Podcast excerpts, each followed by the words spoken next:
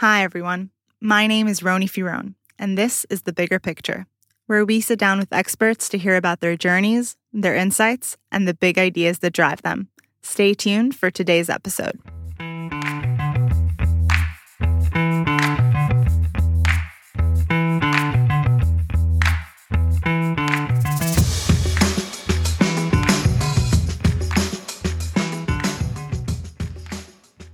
In today's episode, we spoke about game theory and its different applications in real life with Professor Eilon Solan from Tel Aviv University.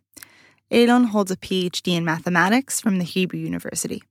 Besides his fascination with math, Eilon is also a fan of sci fi and he authored two science fiction books in Hebrew. One of the topics we spoke about is this really exciting idea of emergent ethics arising out of game theory models. And the idea is basically this that after modeling certain games and seeing all of the potential strategies and outcomes of the different moves that the players can make in the game, one of the things that we discover after running all of these models is that the best long term strategy in many games is a cooperative strategy. And I think that this is a really cool idea because, in a way, this means that we can derive a certain code of ethics or values from math. And values and math are usually not two things that we think of going together. But that's what makes game theory so interesting. Because, in a sense, in game theory, the idea of cooperation can be mathematically proven. So, if this sounds up your alley, stay tuned and enjoy today's episode.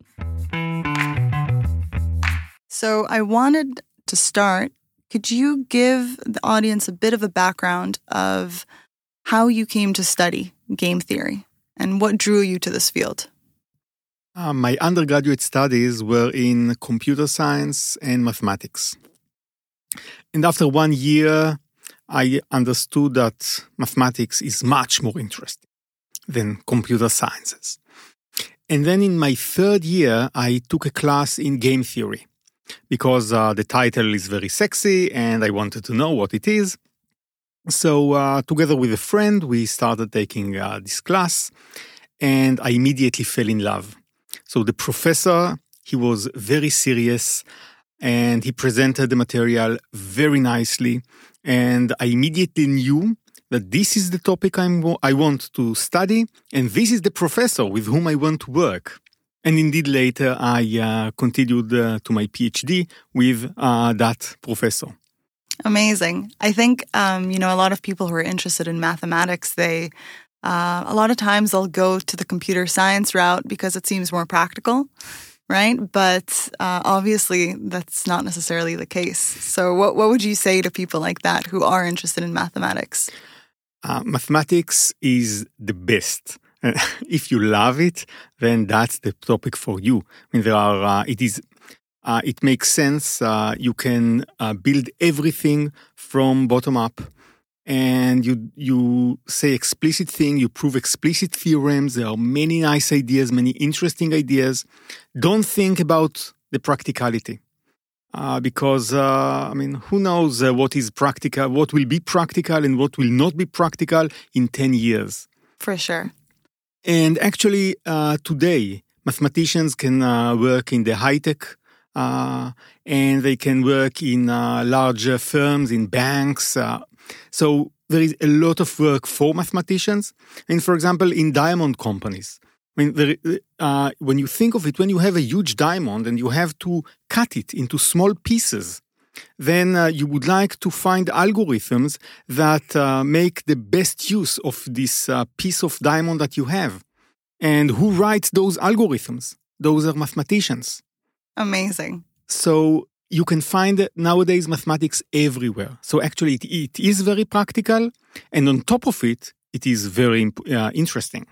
Amazing, amazing. So you said that your uh, interest and your uh, field of research is game theory.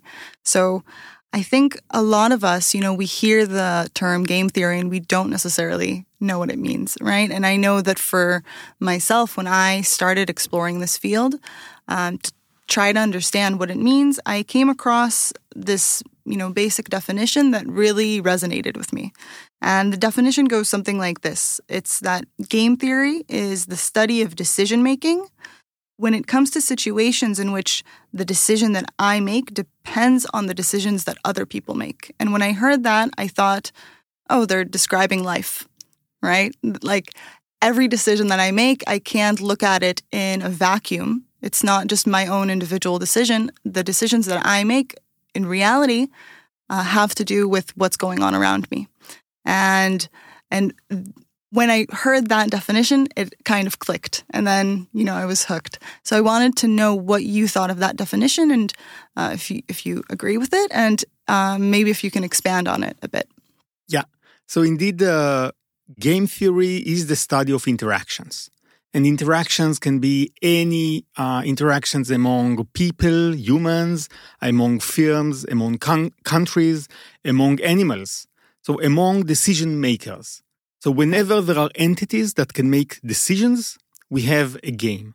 And you are absolutely correct. Uh, almost all interactions we, we see around us is a are games, and therefore game theory is so important.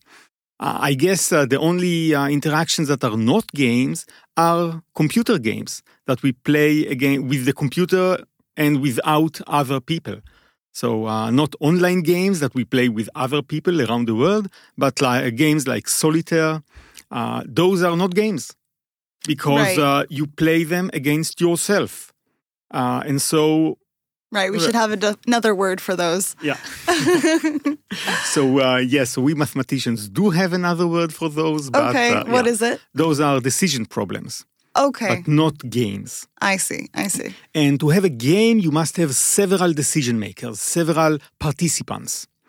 And each participant uh, can make a choice, can uh, has to choose between several uh, uh, behaviors, several actions, several strategies, and each one has his own preferences, has his own goals.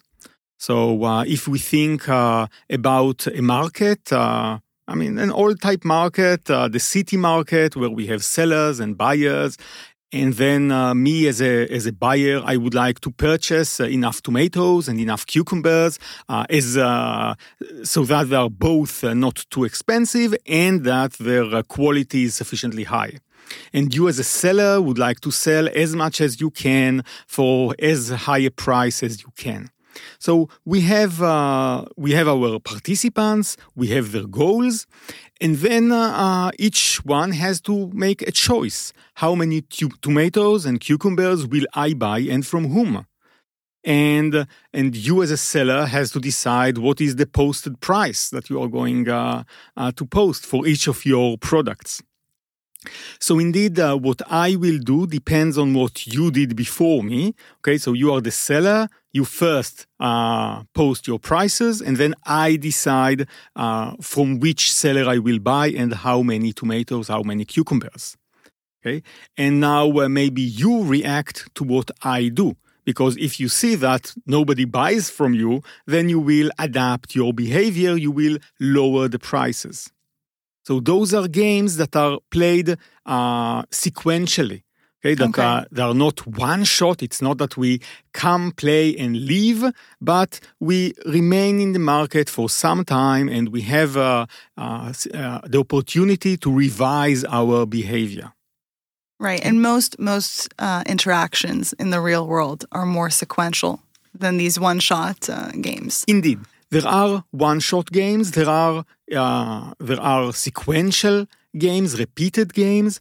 Uh, indeed, most interactions are repeated. Some of them are one-shot, because uh, if you think about um, an auction, uh, Right. an auction, this is uh, a game between the bidders, and the bidders have to bid uh, uh, some amount for, uh, for let's say, the Van Gogh uh, painting that is being sold. And then after the auction, we leave the auction room, and that's it. The interaction is over.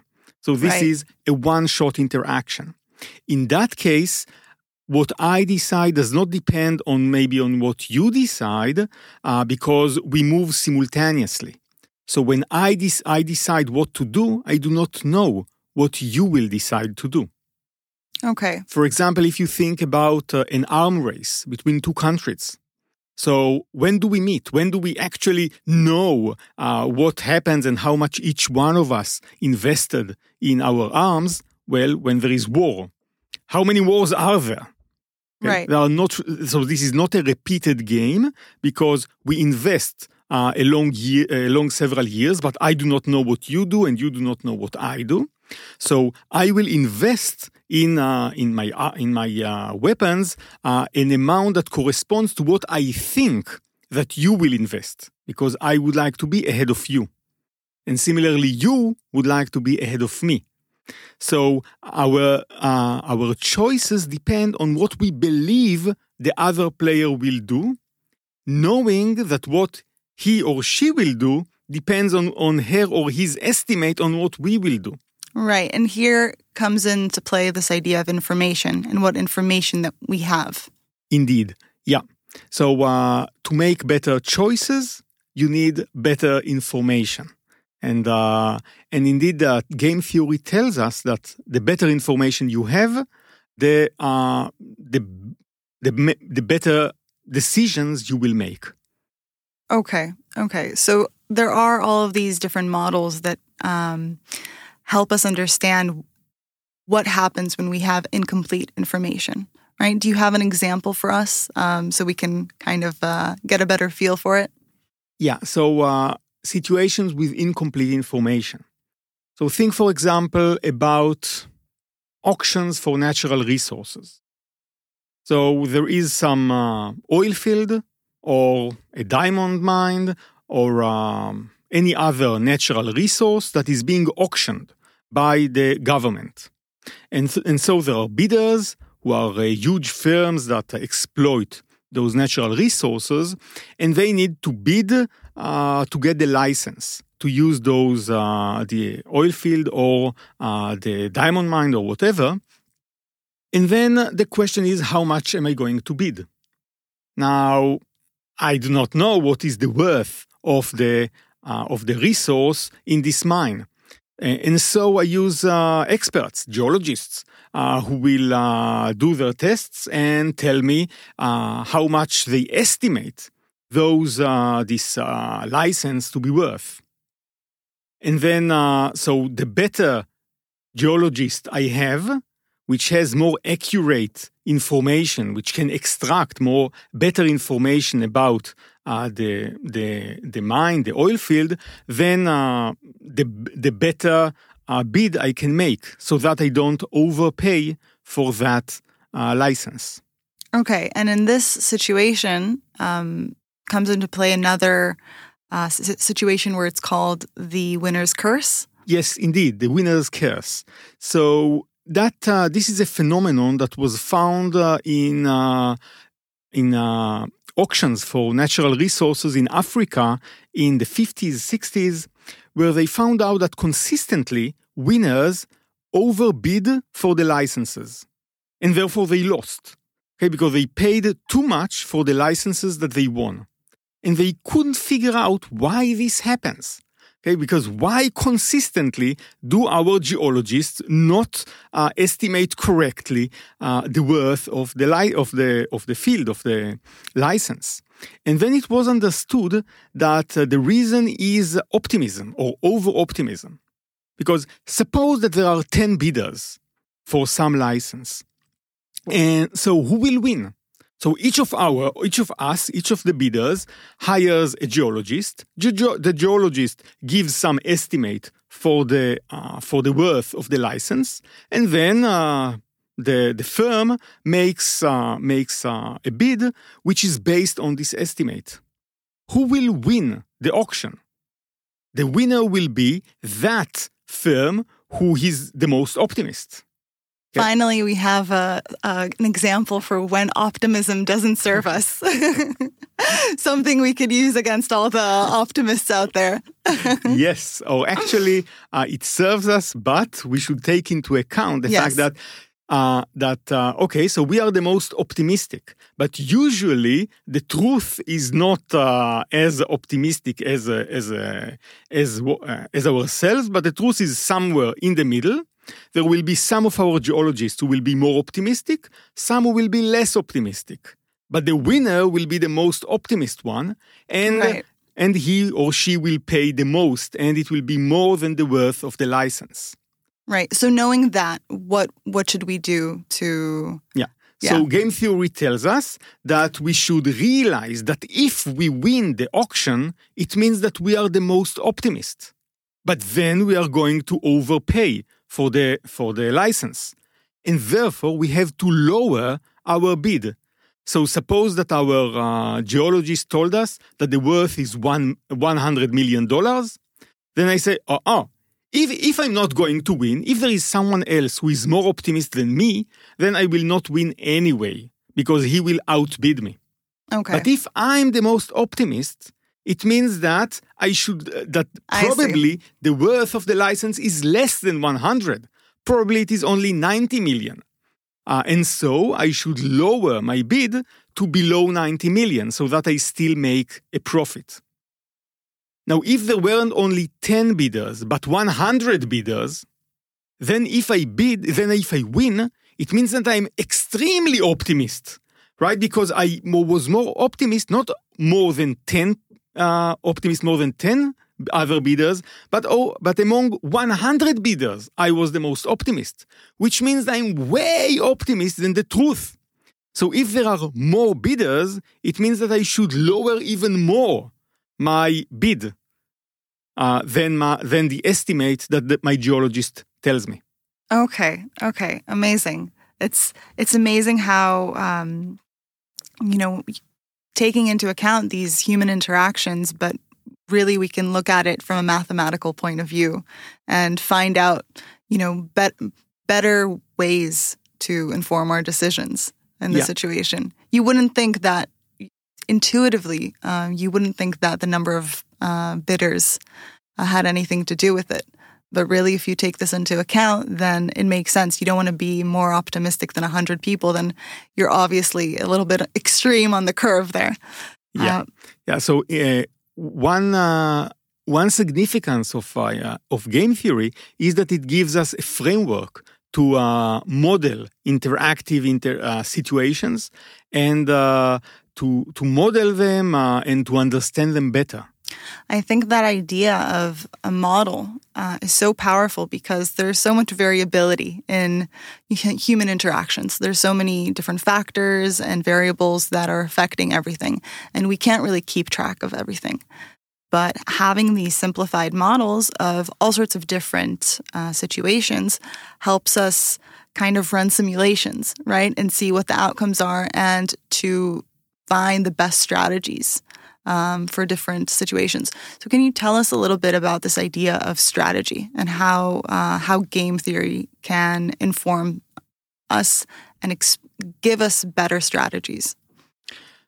So game theory, as I said, allows us to f- to model the situation. So, for example, uh, suppose we have to uh, to uh, create uh, a coalition, okay, among uh, the parties that were elected uh, to our parliament. Uh, we would like to form a coalition.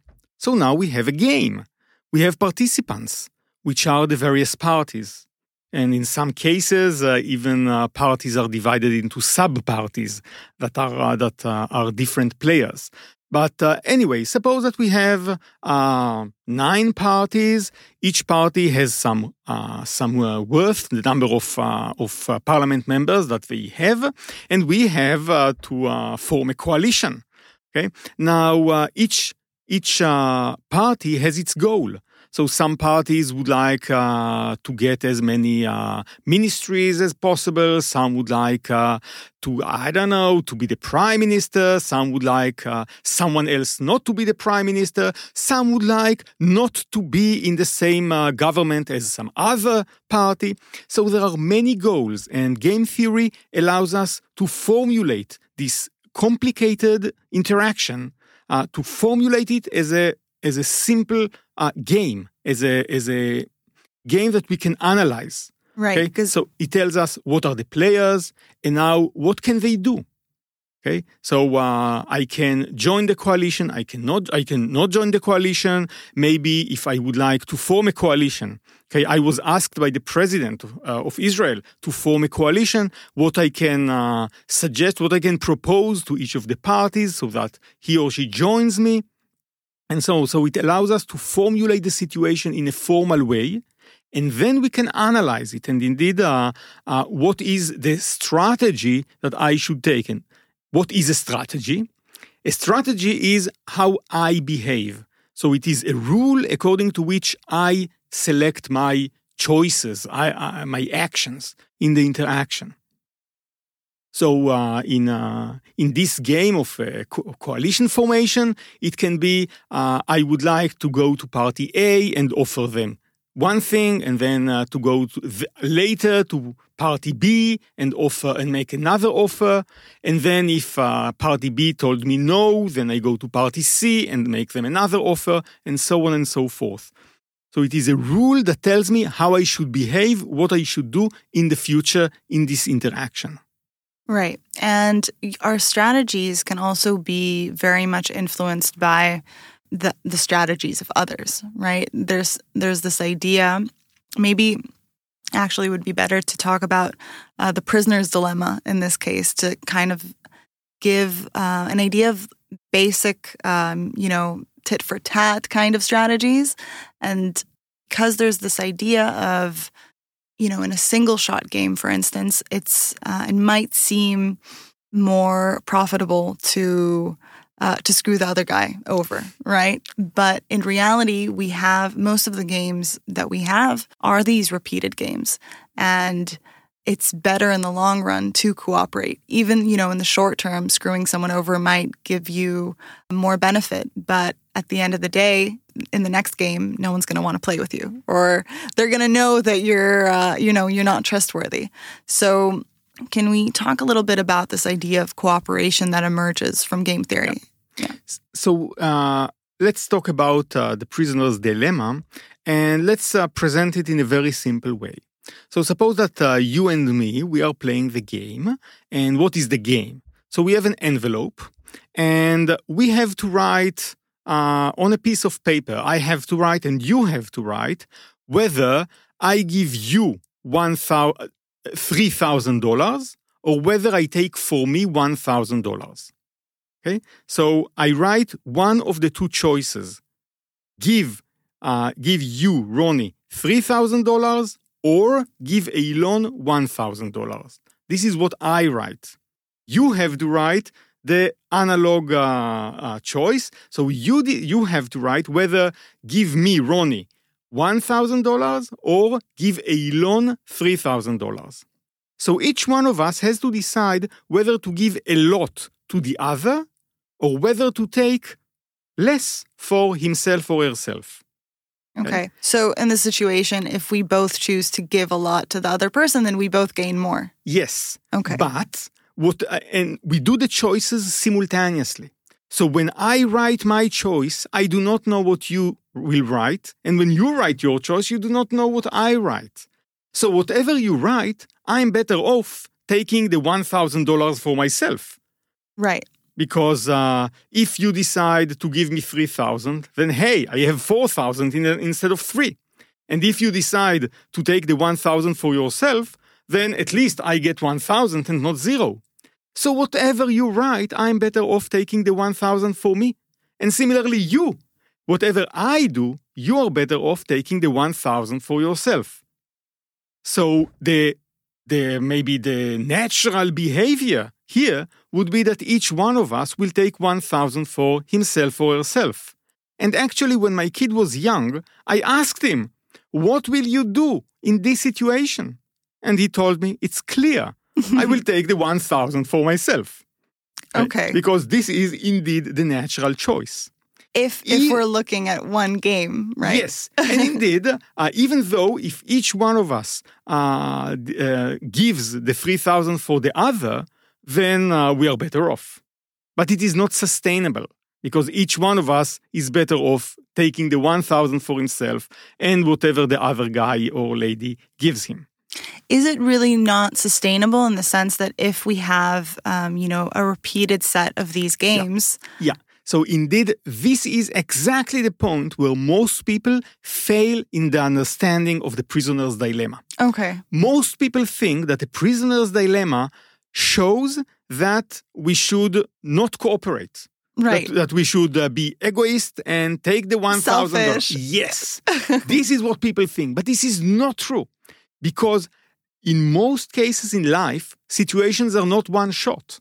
Because uh, if I take the one thousand for me, then we leave the room, and then you hit me, right? Uh, or you tell my friends that I uh, was selfish, and then they know that I was selfish. So uh, so interactions are not one shot; they are repeated, maybe with different players, maybe with different situations, different amounts, but but nevertheless we keep on living, and then we uh, we gain reputation. And if I play in in some way uh, today, I'm selfish today, it will haunt me in the future. And therefore, uh, for example, in this prisoner's dilemma, uh, we could uh, play in a, as uh, you said before, a tit for tat strategy. So, uh, w- which means that every day I look what you did in the previous encounter, and I copy what you did in the previous encounter. Okay. So, if today I I am selfish and I take one thousand uh, for me, then tomorrow you will not give me anything. You will take the one thousand for you and then in the long run, I lose. So that in such a repeated game, it, we are better off cooperating. Right, right. And is this tit for tat? Um, does it seem to work most of the time in terms of? Because um, I think I feel like there's this idea in the tit for tat of if you play nice, I'll play nice, and if you don't, then I'm not going to put up with it right? And that seems like a, a, winning strategy in general in life. So, is that what we see also? So, that depends. Uh, it depends on where we look. Okay. So, uh, often, indeed, there is cooperation, and uh, people do cooperate and uh, and try to uh, to get an outcome which is good for everyone, rather than an outcome that is bad for everyone. However, not always. There are cases in which people uh, people uh, coordinate on the bad equilibrium, on the bad behavior. Okay. For example, uh, if you take boxing, mm-hmm. so in boxing there is there are various categories according to weight. Right, right. Right. If you are above 70, uh, between 70 and 80 kilograms, uh, then you are in one category, between 80 and 90 ki- Yeah, and they do this, these crazy diets like the day before, right? Exactly, Okay. exactly. So all of them are doing, uh, I would not say all of them, but Okay. some of them, uh, and uh, there are uh, actually uh, solar, scholarly uh, papers about it. Uh, they do uh, diets so, so that they actually compete uh, in a different category, in a lighter category, where they will have uh, advantage, relative advantage over their original weight. But every, oh, not everybody, but most of them do that. So it becomes, you said, um, the equilibrium of not cooperating in a sense. uh, indeed, it is. So you and me, we could have competed in the 80 kilogram category, but since uh, we had a diet one week before, one day before uh, our uh, our uh, competition, then we are both in the 70 kilograms. So we still compete each other, but we are hungrier. so we're both at a disadvantage. Yes, indeed. Right. So, okay, I think, first of all, really quickly, let's talk about what the Nash equilibrium is. And then this idea that we could, there are games where we can get stuck in this, um, you know, disadvantaged equilibrium because we're not cooperating and that it, it almost it requires a leap of faith right of both parties to start cooperating all of a sudden which is very hard to do so first let's talk about what the nash equilibrium is and then let's talk about getting out of the state Yeah. So when we are uh, in a game, so each one of us has to make a choice. And, the, the choices. I mean, if this is a repeated game, so we make uh, a repeated choice uh, each each times we face each other, we make a choice. Uh, if it is a one-shot interaction, then we make a choice, and then each one of us uh, goes home. So anyway, we have to make a choice. And such a, a, rule that tells us what are our choices is my strategy or your strategy. Each one of us has, has its own strategy. Now, suppose I knew what you are going to choose. Okay, I have uh, I have a, a, friend who is your friend, and he told me what uh, what you told him, or maybe I have a spy who told uh, who told me what you are going to do, or maybe there is uh, uh, cultural habits uh, that tells me that people like you tend to behave this way, and therefore I can conclude that you will make such and such choices. So suppose I know what you are going to play. What will I choose? Well, I will think what is my best way of action given what you are going to play. That is the, the way of the, the way of action that will give me uh, the that will lead me to the goal that I would like to reach. Now, similarly, uh, what will you do? Suppose that you know what I'm going to do because you also have a spy in my in my uh, uh tent. So in that case, you will uh, choose that uh, that uh, course of action that is best for you. Now, what is an equilibrium? This is a pair of strategies, one for you and one for me, such that even if I know what you are going to do, I will still stick to my strategy because this is the best I could do. Okay. And similarly for you, even if you know what I'm going to do, you will stick with your choice because this is the best you could do. Okay. For example, yeah. suppose that we are all uh, uh, heading into a junction with a traffic light. Okay. So I have a strategy. If I see a green light, I go on. If I see a red light, I stop. This is my strategy. Why is it my strategy? Because this is the best strategy I, I, I, can do given all the strategies of the others. Because if I know that everyone uh, follow their strategies, then if I see a green light for me, I will be stupid to stop because I just waste time. Whereas if I see a red light, I will be, uh, I don't know, uh, suicidal to go into the junction. Okay, so this is an equilibrium. Follow the, the rules in that case, but this is our strategies. Know that I can go into the into the junction when there is red light. Nobody stops me. It is all, only not in my uh, uh, benefit for me to do it. Okay. okay. So so that's the this general idea of the equilibrium, but there are situations, there are games where there exist two equilibriums, right? One is like um, the, what we said, like a, the disadvantage one where we're mm-hmm. both losing a little bit. And another equilibrium that could exist, for instance, is that we're both better off, but it would require cooperation and it's usually riskier. Exactly. Take, for example, a queue. Okay. okay. We are all queuing for uh, before some booth I know we we've been uh, redirected from our flight flights, and uh, we have uh, to get uh, uh, alter new tickets uh, from the booth of the air flight company. I I would happily wait in that queue right now.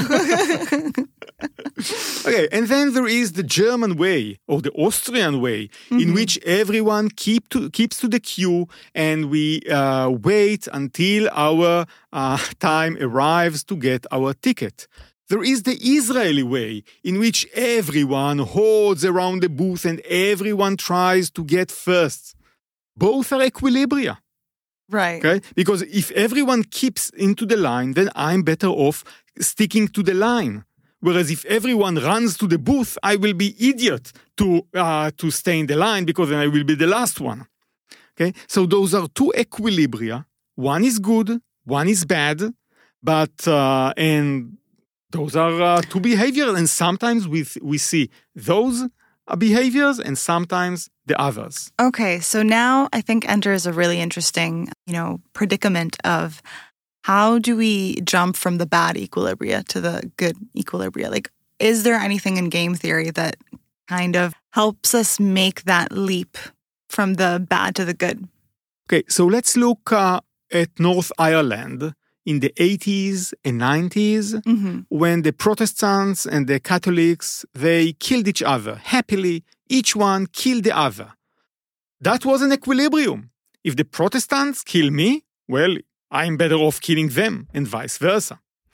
And look at the situation now. When they live, uh, I do not know whether happily or not, but they live peacefully uh, together, and it is an equilibrium as well. Nobody kills the other. Okay, what did it take to move from one equilibrium to the other? Indeed, a lot of trust in, uh, or uh, maybe uh, intervention by uh, outside powers. Uh, but uh, but uh, indeed, it is difficult to move from one equilibrium to another because you need a lot of force uh, to move or to change the behavior of the whole of all the players in the game. And the more players, the more difficult it is to change their behavior. Right. I mean, I've been calling it this leap of faith, right? Or, you know, as you said, this force. You do need a big push uh, from the bad equilibria to the good equilibria because it requires so much trust.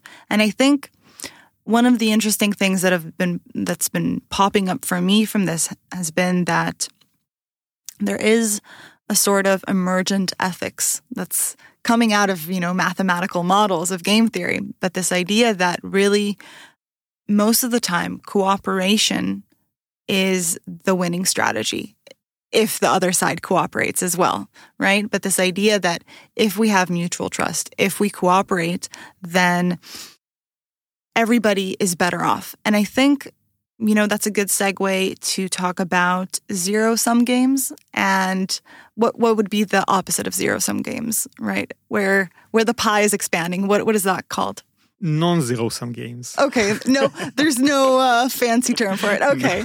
Um, so this idea of i think a lot of times we look at life as a zero sum game and as you know if if um, i help someone um, do better then i will be worse off.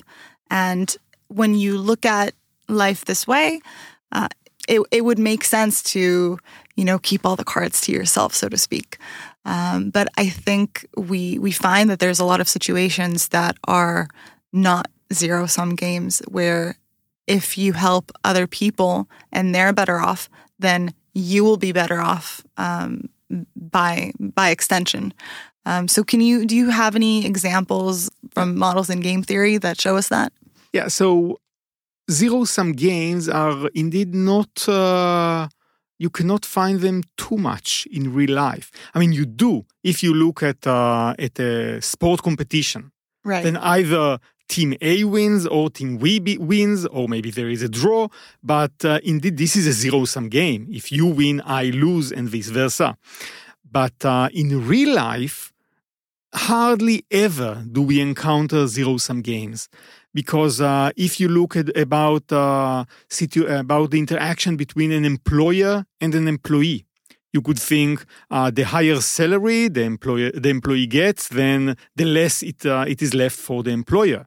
But it's not true because then maybe the employee will work harder and will uh, will make more money for the employer. So situations are not really uh, zero sum. And actually, what you have to do is to understand the goals of the other participants, of the other players. Because if I know your goals, then I can maybe convince you uh, that we have a way in which you will reach your goal while I'm reaching my goal. That's true. But what we think about is your goal. Right. And this is this uh, idea that's driving cooperation of actually knowing what outcomes the other players want, right? And wh- how they rank certain outcomes. Yeah. And, you know, th- those being basically their goals.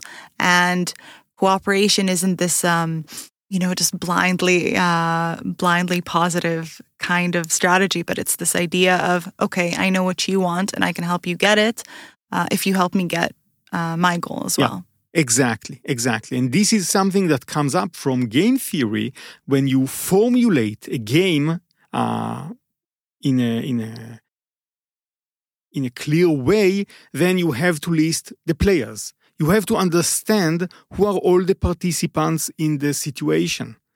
which is sometimes not clear. When you think of it, sometimes there are participants you are not aware of because you didn't think that they participate in the game.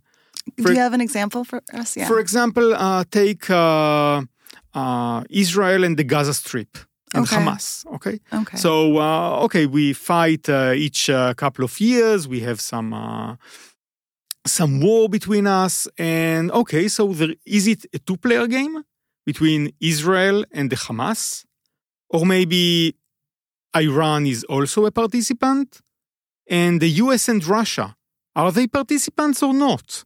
And Lebanon, and Egypt.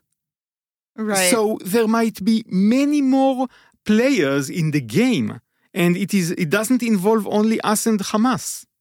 Okay, so if we you want to uh, to make uh, the the best choice, I mean, from the point of view of Israel, if you would like to make the best choice, what is your best reaction to the occurrence, the a certain situation? You have to understand what are all who are all the participants how will they be affected by each of the choices that you'll make? What will you want them to, uh, to do, those other participants? And only then you can understand whether one course of action or another course of action is better. Right, because each one of these uh, countries is pulling in a different direction, right? Each yeah. one has their own their own goal, their own incentive, and the own their own outcome that they're looking to see. Yeah, and maybe those other countries, those other participants are participants of other games as well, because Israel and Iran are playing in many games, not only in Gaza, but we play also, uh, I don't know, in, uh, we can read in the newspaper what are the games that we play. So, so we play, we participate in many games, and maybe what we do in one game will affect what happens in a different game. Right. So this should be taken into account as well. Okay, so this is the idea of um, repeated games. Yeah, so both repeated games, eh, but also I it's it's more than repeated games because those are many games that we play in this simultaneously. Okay, okay. So it's not it's not one after the other. It's the, it's happening in parallel almost. Yeah. Many games that that take place in parallel and which we uh, play uh, simultaneously. Yeah. Okay. And basically, one decision in one game is going to affect our decision in another yeah. game. Mm-hmm. Okay. I did want us to talk a bit about this idea of finite versus infinite games, right? And this idea that a finite games could be a single shot or it could be repeated or simultaneous, but it does have an ending point, right? A start and a finish of the of the set of games. And really if you look at life, most most things are infinite in the sense of, uh, you know, we talk about, for instance, um, I heard this one example of climate change, and we talk about it as if it's a finite game, as if um, you know, the, the planet is dying and we need to to save it, but really, the the planet isn't dying. The planet isn't going like isn't going anywhere if anything, we're going to go, right? Because we are finite within an infinite set of games of humanity. Um, and it's finding our place in there, but also understanding that, you know, when you look at the grander scheme of things, it isn't so much that we have winners and losers, but one day I can be ahead, another day I can be behind, but there's you need to take into account this constant the constant progression of games and the different games we all play the the fact that you know first of all cooperation is a huge thing. And if if we're looking at at infinite games then our strategies are going to be a lot more long term right? Because a lot of things that we do if we look at a company and how they how they envision their future, it's very short term goals that they set, and it's not quite long term visions. So, what, what do you think about this idea of infinite games and how it can better inform us? So, I think that uh, at a technical level, we are playing finite games because we have 120 years. That's it. Our games will be over uh, at the age of 120. And if you think about humanity, so humanity, Earth will uh, actually expire in 4 billion years. and that's it. Okay, so uh, even if the human race survives uh, the climate change, in 4 billion years, it's over. Okay, so all of our games are finite, but they are long. Hopefully, they are long. Okay, we have until 120 years, so we still have quite a few uh, years to play the game. And similarly for the human race. And if we take firms, then uh, firms do not uh, plan to be bankrupt next year, but uh, they have uh, a lot of time. So we are facing long gains. Okay. And actually, we do not know the length of those gains because whether I will uh, be given 121 or 122 years, I don't know. Okay, so we don't know the length of the game, but we know it, we hope it is long, or at Okay. least on expectation, it is long. But still finite is what you're saying. Yeah. yes. But then uh, it is uh, simpler to model such a long game as an infinite game. Okay, even though it is not an infinite game, Okay. but we uh, we treat it as an infinite game because it simplifies the analysis. Right. And uh, when we deal with uh, long games, then even when you talk about, you know, the 4 billion years that the earth is going to exist, yes, it's finite, but if, from our point of view, it's it seems like infinity. Exactly. The point is, what is uh, the important thing about an infinite repeated game? It is that in every period, I still have many stages yet to play. And in our game of life, also every day, I don't think that I will. I hope that I, that the game will not be over in the next week, and therefore I know that I still have enough stages to play. And in that sense, the, this, those long but finite stage games are similar to infinitely repeated game. And since the latter, infinitely repeated game, are simpler to analyze, it's better to study them than finite stage games. I see. Yeah, because uh, finite stage game technically are more diffi- are, are, are more difficult because you have to think what is the length of the game, what is the probability Okay. that I will have this uh, this number of years or that number of years, and it's just adds complication to the analysis, Okay. and it doesn't benefit us. I see. So with infinite games, you could just um, uh, plug in infinity and you're, you're and we good are done that. with yeah. it without harming the analysis. I see. Yeah. Now, if you think about firms, Right. they they set uh, short-term goals. Some of them. The reason is discounting, Okay. because uh, because uh, uh, the question is how do you evaluate uh, the outcome? So so we play a repeated game. So in every period, every day, we have some outcome. Okay, today I work in this firm and then this is my salary. Uh, tomorrow I, I changed my job and then I have a different salary. So I get I get an income, I get an outcome from the game uh, in each period. How do I evaluate this infinite or very long stream of payoffs of outcomes? So what uh, economists usually do, they say we have a discount factor. Okay, so which means that uh, uh, if I get one dollar today, it is like getting 1.01 dollar tomorrow because I could invest the one dollar I get today in the bank and get uh, some uh, interest rate and get some a little bit more tomorrow. So getting money today is worth more than getting money tomorrow. Okay, and uh, now what is the discount factor? The discount factor for us, okay, I mean, I don't know. I mean, usually it is the discount factor that we can get, the discount rate we can get in the bank, the interest rate. What is the discount factor of a country? So a country usually is very patient. I mean, if you look in, on the game between the Israeli and the Palestinians, for 70 years we do nothing. Okay, so it means that we are really patient.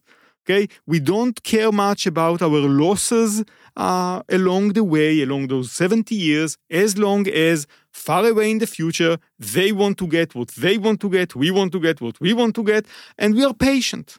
So the, the discount factor of the Israelis and the Palestinians in their game is very, very patient.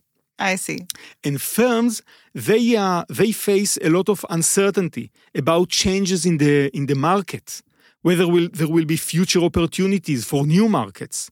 And therefore, they are rather impatient firms. Okay. And therefore, they set goals that are short term. and not uh, for what will happen in 20 years. Because in 20 years, who knows what will happen? Right. The unpredictability of it yeah. makes them more more impatient, and the short term profits are, become much more important in that case. Okay. So I I wanted to ask if there was anything else regarding this field of game theory that you think is important for people to know and that you feel like most people don't know. So I think that the most important uh, thing about game theory is that it helps us make better decisions because it helps us formulate si- uh, situations, interactions that we face in a better way. It helps us understand the situation better. And once we understand it, it we can make better decisions. So this is the most important thing about game theory. And if anyone uh, uh, takes it uh, as a take-home message and uh, and tries uh, whenever he or she face a, di- a really difficult choice, whether when uh, so he or she formulates the situation, understands it formally. Who is the who are the participants? What are their goals? What can they do? What is the information that they have? And then this way decides what to do. Then I uh, made my day. Absolutely, I think uh, I think it's a beautiful way to look at human interactions, and it first of all brings some order into the complexity that we have, uh, you know, in human interactions, and helps us really better analyze the different goals that everybody has, and helps us find a strategy that will work for everyone. Really, and I think it's amazing how mathematics from mathematical models, you can really, first of all, model human interactions. And this idea of, on the one hand, a lot of people might think that uh, mathematics can be overly rational. And from that rationality, you know, maybe we get a little bit of, uh, you know, the selfishness, as you said. Like if, uh, if in the one uh, one shot prisoner's dilemma it's better to defect then maybe maybe that's what we get from math but really when we zoom out and we look at these you know these reiterated games we see this emergent ethic of cooperation and trust and this idea of reputation coming in and i think it's amazing how these mathematical models can really you know, inform inform our, our decisions and our and our values, which is not something that most people would expect, maybe. Okay. So thank you so much, Eilon, for coming to speak with us today. Thank you. It was fascinating. All right. I hope everyone enjoyed. For everyone out there listening, thank you for tuning in to the bigger picture. I hope you found this conversation interesting. You can find us on all podcasting platforms, wherever you get your podcasts. Make sure to hit subscribe to stay up to date with the latest episodes. My name is Roni Furone. This is The Bigger Picture, and thank you for listening. Until next time.